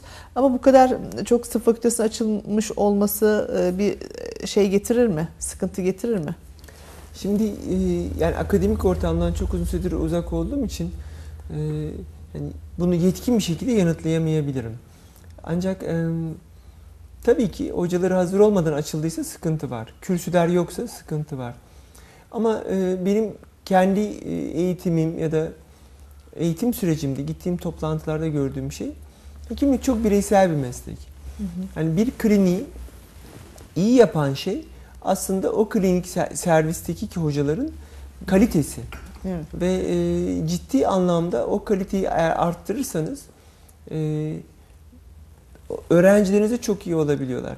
Şimdi burada Betül Hanım gibi plastik cerrah varken tabii ki öğrencileri iyi olur. Ali Bey gibi el cerrahı varken tabii ki onun öğrencileri çok daha iyi olurlar. Hem hekimlik hem insanlık hem e, teknik bilgi ve beceri anlamında bu insanlar kendi standartlarına yakın insanlar yetiştirecektir. Ha e, eğitimdeki o başarı ve zeka puanı daha düşer mi? Kalitesiz, daha kalitesiz bir yapı oluşur mu? Olabilir. Türk toplumunun tercihleridir. Yani bu konuda Gerçi ben su akar ve yolunu bulur yani. Ee, bu bir sıkıntı olacağını düşünmüyorum. Biliyorsunuz TUS olmadan sınav kazanan bir sürü insan da oldu. Ee, ya da şifreyle girdiğine dair bir sürü şey var. Gerçi bu tip sınavlar sıralama sınavı olduğu için yani puanınız e, aşağı çekseniz de sonuçta ilk e, en yüksek puandan alarak bir sıralama yapacaktır diye düşünüyorum ben. Hani bir ortalamanın altındaki e, tercih edilen yerler için belki problem olur. Belki için değil öyle mi? ama hani e, tıp çok hızlı bir şekilde gözden e, düşüyor gibi hani çok e, çünkü çok uzun bir süresi var ve artık bir artınız yok. Yani kimse e, uzman doktor olup bu 11 yıllık bir eğitim demek. Hı hı. E, yaklaşık 3 yıl mecbur hizmete gidip e, sonra 4000 lira maaşla çalışmaz. Kimse yapmaz bunu yani. Yani çok seviyorsanız olabilir. E, biliyorsunuz en son e, bu Kamu Hastaneleri Birliği'nin İç Anadolu'daki bir yöneticisi mecbur hizmeti biten doktorun yerine yenisi atana kadar orada kalmak zorunda olduğuna dair bir e, kararname bir şey çıkardılar. Yani hiçbir meslek grubunda olmayan bir kölelik anlayışı var burada. Yani- Şey var mesela yarım saatten uzak bir yerde oturamazsınız mesela. Değil mi? gibi bir sürü Zaten- sürekli icapçısın, şusun, busun bir sürü ek görevler veriliyor. Yani aile hekimlerinin bir üzerine korkunç yük var. Hani e, bir böyle bıkmışlık, bezginlik, ciddi bir kaçış görüyorum yetişmiş e, hekim ve uzman gücünde. E, kalanlar da böyle bıkkın duruyorlar. Yani bu da sanırım birazcık e, sıkıntıyı arttıracak. Aslında hep olumsuzu konuşuyoruz. Yani olumlu olan kısımlarını ve hastaların ne yapacağını konuşsak daha iyi olabilir. Evet, yani tıbbi hatalar olursa tabii olumsuz, hata kelimesi olumsuz bir e, kelime olduğu için e, dolayısıyla olumsuzları konuştuk. Hatalar nasıl çözümlenir onu konuşalım o zaman. daha önce de bahsettiğim gibi yani gerçekten sağlık dosyası tutmaları çok önemli. Kendilerine önerilen ameliyatları danışmaları çok önemli. Mutlaka araştırarak bunun üzerine gidip mümkünse ilgili branşta birkaç kişiye danışarak. Çünkü KBB uzmanı ameliyat diyebilir çocuğunuz için. Çocuk uzmanı dursun diyebilir. Hani aile hekimi bu lütfen zül gelmesin, iş gelmesin onlara. Ee, önemli bu. Mesela aile hekimi da çocuk uzmanı der ki ameliyat gereksiz. Ama çocuğunuzun sürekli enfeksiyonu tekrarlıyordur. Gece yatarken horlaması vardır. Ve bu tekrarlayan bir enfeksiyondur. Ha, araştırmalarınız ve doktorlardan aldığınız bilgi doğrultusunda çocuğunuzun işte bir yılda üçten fazla tekrarlayan enfeksiyon vesaire gibi koşullara uyduğunu görürseniz ateşini durduramıyorsanız, antibiyotiklerde direnç gelişiyorsa e, yaptırılabilir. Ama aynı durumda çocuk enfekte olmuyordur, gece horluyordur. Dersiniz ki nem cihazı kullanayım, biraz bekleyeyim, büyüdüğünde zaten damak aralığı açılacak. Belki fay- fayda olabilir. Yani. Bazı çocuk ameliyattan fayda görebilir, bazı ameliyat olmamaktan fayda görebilir. Bu bir takip, izlem, danışma sürecidir. Sadece izlemde artık kişiler daha dikkatli olmalılar. Kendileri ve çocuklar için. Ee, bir başka şey e, tıbbi hata olmaması ile ilgili onam formlarını iyi doldurmaya dikkat etsinler. Gerek ameliyatlarda gerek tedavi alırken e, yasa gereği artık onam formu diye bir şey verilmek zorunda. Hı hı. Her girişimin, her ameliyatın, her tedavinin anlatılması gerekiyor. Bunu talep etme hakları var. Şimdi tabii ki ben Atatürk Devlet Hastanesi'ne gittim cildiye ile ilgili. Kapıda e, Osman Bey e, 120 filandı poliklinik. Yani zaten 60'ın altındaki hasta zarar ediyor. Hastane dahili branşlarda. Çünkü sırf poliklinikten kazanabiliyor. Cildiğin ameliyatı falan yok. E ne yapacaksınız? Çaresiz bir şekilde çok hasta görüyorlar. E, bu girişimler, bu süreçler e, orada anlatılamayabiliyor. Oysa anlatılması lazım. E, bu, bu talep edilebilir. Uygun olan koşullarda bu talep edilebilir. Hmm, bir triyajı olması gerekiyor hastanın. Hani cildiyede bir şey danışacaksak ben işte atıp devleti yeğledim. Ee, ya da psikiyatre bir şey danışacaksak bir tedavimizin devamı hazırlanmış düzgün bir tedavimizin devamında ilaç yazdıracaksak kronik bir hastalıksak bence devlet hastaneleri yeğlenmeli. Ama psikiyatri için konuşayım. Evlilik ve eş terapileri, cinsel terapiler, değerlendirmesi süreci uzun, e, daha fazla zaman ayrılmasını istiyorsanız yani bunu devletin koşullarında günde 60 hastaya yaptıramazsınız. Bence yaptıramazsınız. Ne olacak? Hani hekim seçeceksiniz. Dediğim gibi psikodrama konusunda çok iyi olan Nurcan Hanım e, ve çok da değerli bir psikiyatrimiz Sevgi Hastanesi'nde. İnşallah özel Balıkesir ve Altı Eylül. 6 Eylül'ünde gelecekte psikiyatristleri olur. O kadroları devlet verir. Yani özel olmalarına rağmen çalıştırmalarına izin vermiyor devlet. Ee, ve orada çalışılırken e, biraz daha zaman ayrılabilir. Günde onların da 40 hasta gördüğünü düşünseniz biraz daha zaman ayrılsa. Ama ben çok ciddi anlamda cinsel terapi bilmem bir saat zaman istiyorum. Gerçekten çift bir başlıyor kavga. Yani kavga, gürültü, onu konuş, bunu konuş bir saatimizi alıyor. Bunu özel hastanede bile yaptırmanız çok zor. Evet. Bu anlamda kafasında hastanın nereden nasıl yardım alacağı ile ilgili bir planı olması gerekiyor. Ee, yine araştırma yapıp hani böyle örnekleri değişik değişik vermeye çalışıyorum. Çocukta epilepsi var. Yani Allah korusun saya nöbeti geçiriyor. Ve bu bir ay içinde üç nöbet geçirdi. İlaçla kontrol edemiyoruz. Hani doz arttı, şu oldu, bu oldu. Ha bu noktada çocuk nöroloğuna gitmekte fayda var. Hani bunu araştırıp bakıp hani bu noktada e, o kişilere keşke işte bu anlamda muayenehaneler olsaydı. Hani İzmir'de, Bursa'da bu konuda iyi olduğunu bulduğumuz, forumlardan bulduğumuz, tavsiyeyle bulduğumuz bir yere, merkeze gitmekte fayda var. Hani bununla ilgili böyle reklam falan yapmak istemem. Benim branşımda değil ama ben şeyi çok istiyorum. Yani keşke yasalar izin verse. Bu İzmir'de kurulan bir kulak burun boğaz hastanesi var özel. Ee, ya da e, İzmir El ve Mikrocerrahi var. Yüz yaka hastaneler.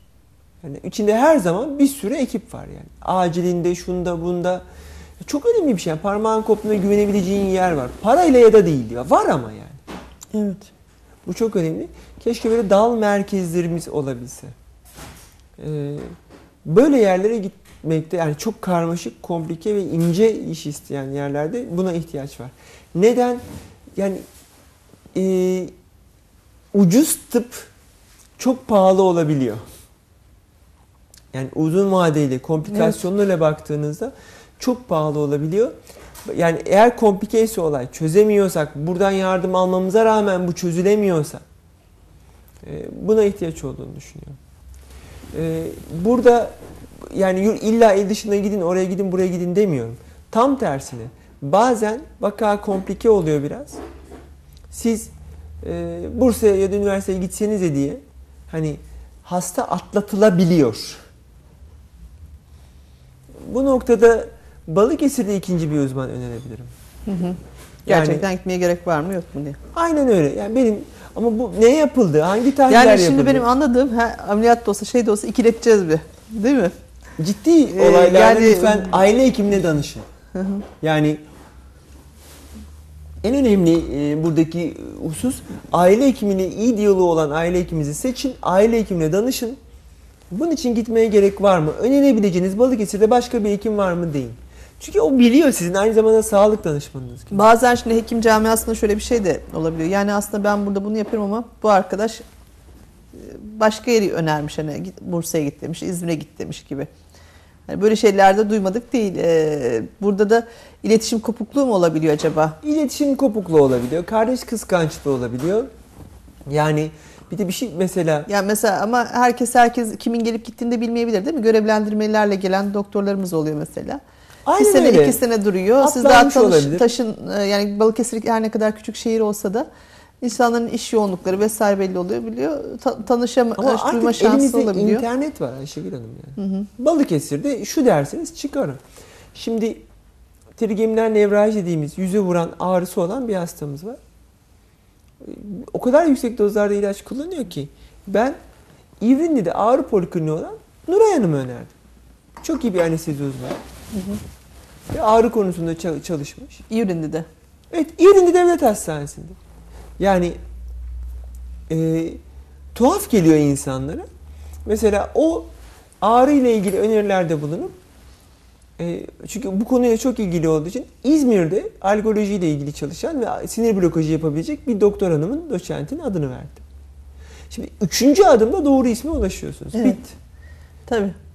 Yani- Ee, hani bu çok önemli. Bir de halkta da şöyle bazen bir e, negatif bir Küçük hastane kötü var. doktor. Küçük hastane kötü doktor değil. Bazen e, Balıkesir hakikaten çok daha değerli isimler geliyor. Ne işi var Balıkesir'de gibi bir zihniyette olabiliyor. E, Yani Ali Bey cerrahı. Betül Hanım. Şimdi mesela bunlar dünya çapında doktorlar. Dünyanın Aynen her öyle. yerinde çok başarılı operasyonlar olmuş. İngiltere'sinden Amerika'sına, e, uzak doğusuna bir başarılı operasyonları ve eğitimler olmuş insanlar. Şimdi, İbrahim e, Tahmazoğlu, Süreyya Paksoy İzmir'e transfer oldular. Aşkın Fiskeci. İnanılmaz bir dahiliyeci ve kardiyologtur. Kardiyologlar açısından Mehmet Ömrü Sunay'dır. Ee, Yani Balıkesir hakikaten çok değerli bir- doktorlarımız yani var. Sayamadıklarım da yani mesela kardiyoloji açısından çok zengin ve iyi bir yer Balıkesir. Göz cerrahı, gözle açısından çok iyi bir yer. Ee, psikiyatri açısından iyi bir yer. Yani bunlar e, muhtemelen e, bir mayanımı kaybedeceğiz. Yani ama son derece değerli bir terapist her seferinde söylüyorum. Üniversitede çok değerli psikiyatride e, öğretim üyelerimiz, çok iyi insanlar var. Yani gerek Balıkesirli olsun, gerek Balıkesir'de olsun e, pek çok psikiyatrist, doktor, o kadar değerli abilerimiz, ablalarımız var ki. Ben e, ve çok da böyle karmaşık süreçler olacağını düşünmüyorum. Ha çözemediklerimiz şeyler olabilir mi? Olabilir. Ama e, yani hep de sevgiden veriyorum ama onlarla bağımız daha iyi olduğu için hani böyle Senem Hanım'dır, Nilgün Özbağ'dır, nörolojide, ortopedi, ortopedide hani o kadar değerli insanlar var ki ben e, 6-7'deki Cüneyt abimizin işte ya da e, Refik Bey'in hani çok inanılmaz müdahalelerini gördüm. İnanılmaz şeyler yaptıklarını gördüm. Hiç de büyük e, merkezlerden farklı değildi. Yapabiliyorlar. E, Bir sürü şeyi oluşturabiliyorlar ya da devrim hocamızın hani bak düşündükçe bir sürü branşta ne kadar pırıl pırıl insanlar çıkıyor. Evet. Şimdi nerede çalışıyor bilmiyorum ama e, gastroenterolog Hakkı abimiz emekliydi. Şimdi nerede bilmiyorum ama Balıkesir'de yerleştiğini biliyorum. Ya muhteşem kibarlığı, insanlığı, müdahaleleri muhteşem insanlar bunlar. Ama bu insanların e, ha Bursa'daki de iyi midir? İyidir. De, gerek yok. Yakın olan iyidir yani. Hı hı. Şimdi peki o e, hani dedim ya ikiletmek e, şeyi artık hani birazcık gerekiyor gibi bir yandan Biraz da pimpirikli olmakta fayda var. Yani bu e, kötü bir şey değil. Sağlamcı olmak önemli Aynen ama öyle. bizde de bu Balıkesir'de bu sağlamcılık da biraz abartılmış durumda. Yani e, nedense en ufak bir şeyle bile burada çok rahat çözülmeyeceği e, bir konuda bile e, işte bir İstanbul, Bursa, İzmir'e gitmek. Ee, Şimdi bir de bu şey de çok önemli. Yani tabii İzmir'e git, nereye gidecek? Saat Kulesi'nin dibine mi gidecek? Yani hani burada kime gidecek? Doğru Ya yönlendirme de çok önemli. Tamam İzmir'e gittim. büyük- bir tane hastaneye Büyük gittim. kentlerdeki doluluk ve yoğunluk ve artan komplikasyon nedeniyle küçük yerlere akı, tersine döndü akım. Ben cumartesileri İzmir ve Bursa hastaları görüyorum. Hı hı. Yani e, gidenleri de oradan gelenleri. Oradan görüyorum. size gelenler oluyor. Ben il dışı hastaları görüyorum yani. Tam tersine dönmeye başladı. Bir de şimdi özellikle bazı branşlar var ki nedense böyle bir mahremiyet gibi algılanıyor. Sizinki de öyle bir branş yani. Ee, Ama onlar büyük kentten e, geliyorlar. Onlar Balıkesir'deki psikiyatri ile ilgili mesela özellikle alkoldür, maddedir bilmem ne falan varsa il dışına gitme eğiliminde oluyorlar mahremiyet nedeniyle. Hı hı. Ama gerek olduğunda düşünmüyorum bunları. Çünkü e, mesela kaybettik, sahip çıkamadık. Levent Tokuçoğlu. Sevginin bundan önceki psikiyatri uzmanı. Madde konusunda Türkiye'deki ilk beş isimden biriydi. Bu adam bir yıl sevgide çalıştı yani. Evet. Şimdi İzmir aldı onu. Ya akademisyen olacak ya bir üniversitede doçent falan olacak işte. Ee, sahip çıkamadık adama yani. Bu bu çok önemli geliyor bana. Bu, bu biz bu adama sahip çıkmalıydık. Yani derneğiyle, şu suyla, bu suyla, yeşileyle. Bu adam bir bilgi birikimiydi bizim için. Ama Şu an e, maddeyle ilgili iyi tedavi alacağım derseniz Levent Hoca'ya gideceksiniz. Yani İzmir'de ve daha çok 2 saat yol gideceğiz. Dibimizdeydi. Buradayken altı. gitmediğimiz hocalara nedense Aynen öyle. Oraya e, başka yere gittiklerinde gidiyoruz değil mi? Genelde böyle Aynen bir şey. Tabii yani Ulusal Kongre'de madde sempozyumundaki dört isimden biriydi. Ayhan, e, Ayhan Karloncu, Kültegin Edel, e, Ögel, e, bir bayanımız var. Semra Hanım. Nasıl hatırlayamadım. Ve Levent Tokuçoğlu'ydu yani. Dört tane e, as elemandan biriydi. Ama biz sahip çıkamıyoruz bunlara. Bir May mesela çok yetkin bir kişi. Şimdi sahip çıkma kelimesi e, nasıl oluyor tıp camiasında? Yani mesela e, biz mesela bize sahip Bursa yerine oraya gitmeli arkadaşlar yani. Evet. Bursa yerine oraya gitmeli. Derneklerle desteklemeli, onore etmeli. Ee, Dernekler mesela sempozyum düzenleyebilirler. yani e, gibi şey- yani desteklenmeli, eğitimlere çağrılmalı. Desteklenmeli bu insanlar yani. Tabii şimdi Maddi, e, mali, her bilim anlamda. ve sanat tabii e, ilgi gördüğü yere gider. Yani Aynen hiç bir zaman e, takdir edilmediği yerde kalmaz. Hani. Aynen öyle. Yani siz nasıl takdir, sizin takdiriniz nasıl olur? Sizin haberlerinizin reytingi artar, reklamlarınız artar, geliriniz artar. Bu böyledir. Dünya yani gönüllülük Tabii. ya da bu amme hizmeti ama aptallık değil ki sonuçta bu insanlar da yaşamak zorundalar. Levent Bey İzmir'e niye gitmiştir? Burada iyi kazanamadığı için gitmiştir. Tamam. Vakti kalmıştır. e, e, Yani çalışıp çalışıp performans puanıyla 4000 lira alıp hani 1000 lirasını kira ödeyip 1000 lirasını 2000 lirasını masrafını ödeyip hani ne yapacaksınız? Yani siz araba kask oluyorsunuz diyor böyle acayip rakamlar çıkıyor. Yani ben o ay ne yapacağım diye düşünüyorsam e, hekimlik yapılmaz. Tabii ki adam daha çok kazandığı yere gidecektir. Yani sürekli para hesabı yaparak bir yandan hastayı düşünemem yani. Tabii. Ay şimdi şöyle düşünüyorum ben e, bir şarkıcı, bir futbolcu diyorum nasıl bu kadar futbolcu para veriyor ama diyor o futbolcu işte Türkiye'de şu, bir tane var işte dünyada bir tane var tabii o pro, ama bizde de bilim adamları baktığımız zaman birer tane birer tane zaten. Öyle Ya o değil kadar mi? istemiyoruz zaten. Yani bahsettiğim ko- komik şeyler. Ama yani. sizler insanları kurtarıyorsunuz yani toplumu kurtarıyorsunuz hani. Ee, Ee, bu anlamda baktığınız topluma zaman kazandırdığın hani yüzde yani- onunu hekime versin. Yüzde onunu. Ee, şimdi hani insanlar takdir yaparken de tabii bunları da düşünmeli. Hani ona hak gördüğü şeyi bu tarafa hayatını kurtarmasına ha- hak görmüyorsa hak etmiyor demektir zaten. Hak Vallahi etmediği yerde de durmayacaktır tabii o ki bu komik ücretleriyle, 30 liralık muayene ücretleriyle, 5-6 liralık girişim ücretleriyle veterinerlerde daha fazla. Yani bir ineğin doğum ücreti e, bir insanın doğum ücretinden daha fazla yani. SGK'nın bu komik ücretleriyle bile bir kadın doğumcunun, bir e, ortopedistin, bir psikiyatristin e, kazandırdığı paranın yüzde onunu hekime versin yani. Bu bu yeterli olacağını düşünüyorum. Ama bunu alamıyor şu an hekimler ve ciddi bir bıkkınlık, yılgınlık geriye çekilme var. Bu da olumsuz olarak yansıyor. Burada sıkıntı var. Sahip çıkma bu. Yani ben Balıkesir'in özellikle e, Bursa'ya giden hekimlerin ve hastaların pek çok branşla ilgili görüyorum bunu. Guatır'la, şunla, bununla, memeyle vesaireyle ilgili. E, ya benim kardeşim Bursa'da memeceri ama ben ona yönlendirmiyorum. Yani. Çünkü burada bir sürü insan var. Çok da iyi insanlar var. Bazen de şöyle olabiliyor. İnsan burada e, birisi mesela burada kötü bir tecrübe yaşamıştır. Herkese tavsiye ediyorum hiç burada durmasınlar, direkt gitsinler mesela. Bunu diyen çok kişi de duyabiliyorum yani. Bu da tabii Her alanda değil. Hekimlik bireysel bir meslektir. hı hı. Her alanda değil. Yani şu olabilir. Herkese tavsiye ediyorum. Bu adam iyi bir hekim, iyi bir insan değildir. Bana hakaret etmiştir, kötü davranmıştır ya da benimle ilgilenmemiştir desin. Buna itirazım yok. Ama Balıkesir'de böyle diye Balıkesir genelleme. hekimlerini, yani ben Balıkesir'i biri bana kazık attı diye abicim herkese tavsiye ediyorum. Balıkesir'den uzak durun. Balıkesirlilerden de diyebilir miyim yani? Yani böyle bir şey olabilir mi? Tabii. Ee, bir de uzaktaki bir komplikasyonu takip etmek daha zor. Gerçekten kronik hastalıklarda yakın olan daha iyidir. Hı hı. Ya, kesinlikle bu- bunu şiddetle öneriyorum. Biz bir sürü yani il dışı hastada termin ettiğimiz iyileştiğimiz aşamada epikriz yazıp oradan hekimi bulup ona devretmeye çalışıyoruz. Körfez'de bile bunu yapmaya çalışıyorum. Yani. Hı hı. Çünkü uzak bir buçuk saat uzak yani. Böyle. Evet. Ee, bunun dışında hani biz gelecek hafta tıbbın e, hani hekimlerin yanlış yönlendirilmesiyle ilgili kısmını konuşalım. Hı hı. Yani gerçekten firmalar, medya Hekim suistimalini mi konuşalım? Öyle mi diyor? kandırılıyoruz ya. Yani e, Ama- hekim olarak daha dikkatli olmalıyız. Yani Tabii doğru söylüyorsunuz. Şimdi sizin ağzınızdan bazı şeyler cımbızdan alınıyor. Bakın bu bunu dedi diyor mesela.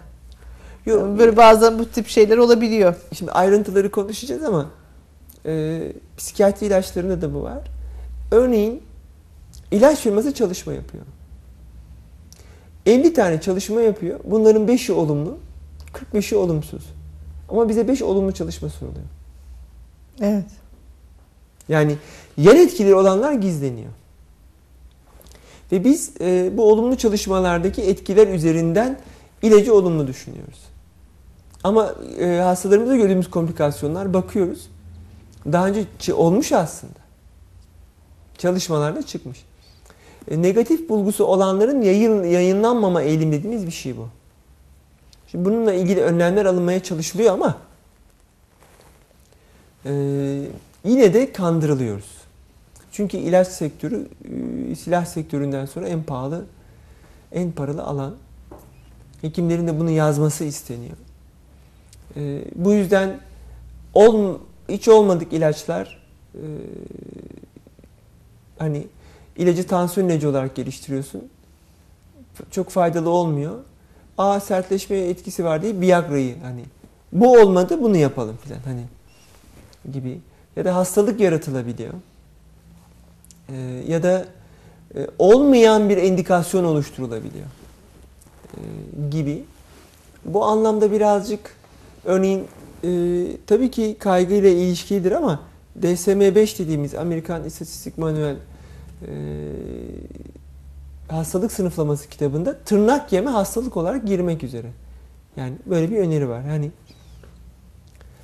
Bi- bilemiyorum yani e, böyle bununla ilgili biz de kendi aramızda çok yazışıyoruz ve e, işte mesela uygunsuz esneme hastalığı falan gibi mesela mizahi olarak bir doktor arkadaşım hani çalışma yapılabilir ve işte mesela depresyonu olanlarda bunun daha çok olduğu gösterilebilir uyku gibi hani ve şu ilacın iyi geldi yani bunun gibi bu gelecek hafta bunu Ayşegül konuşacağız. Puan- programda esnedi Hayır hayır bu bir örnekti. gibi. Hoş bir ironiydi.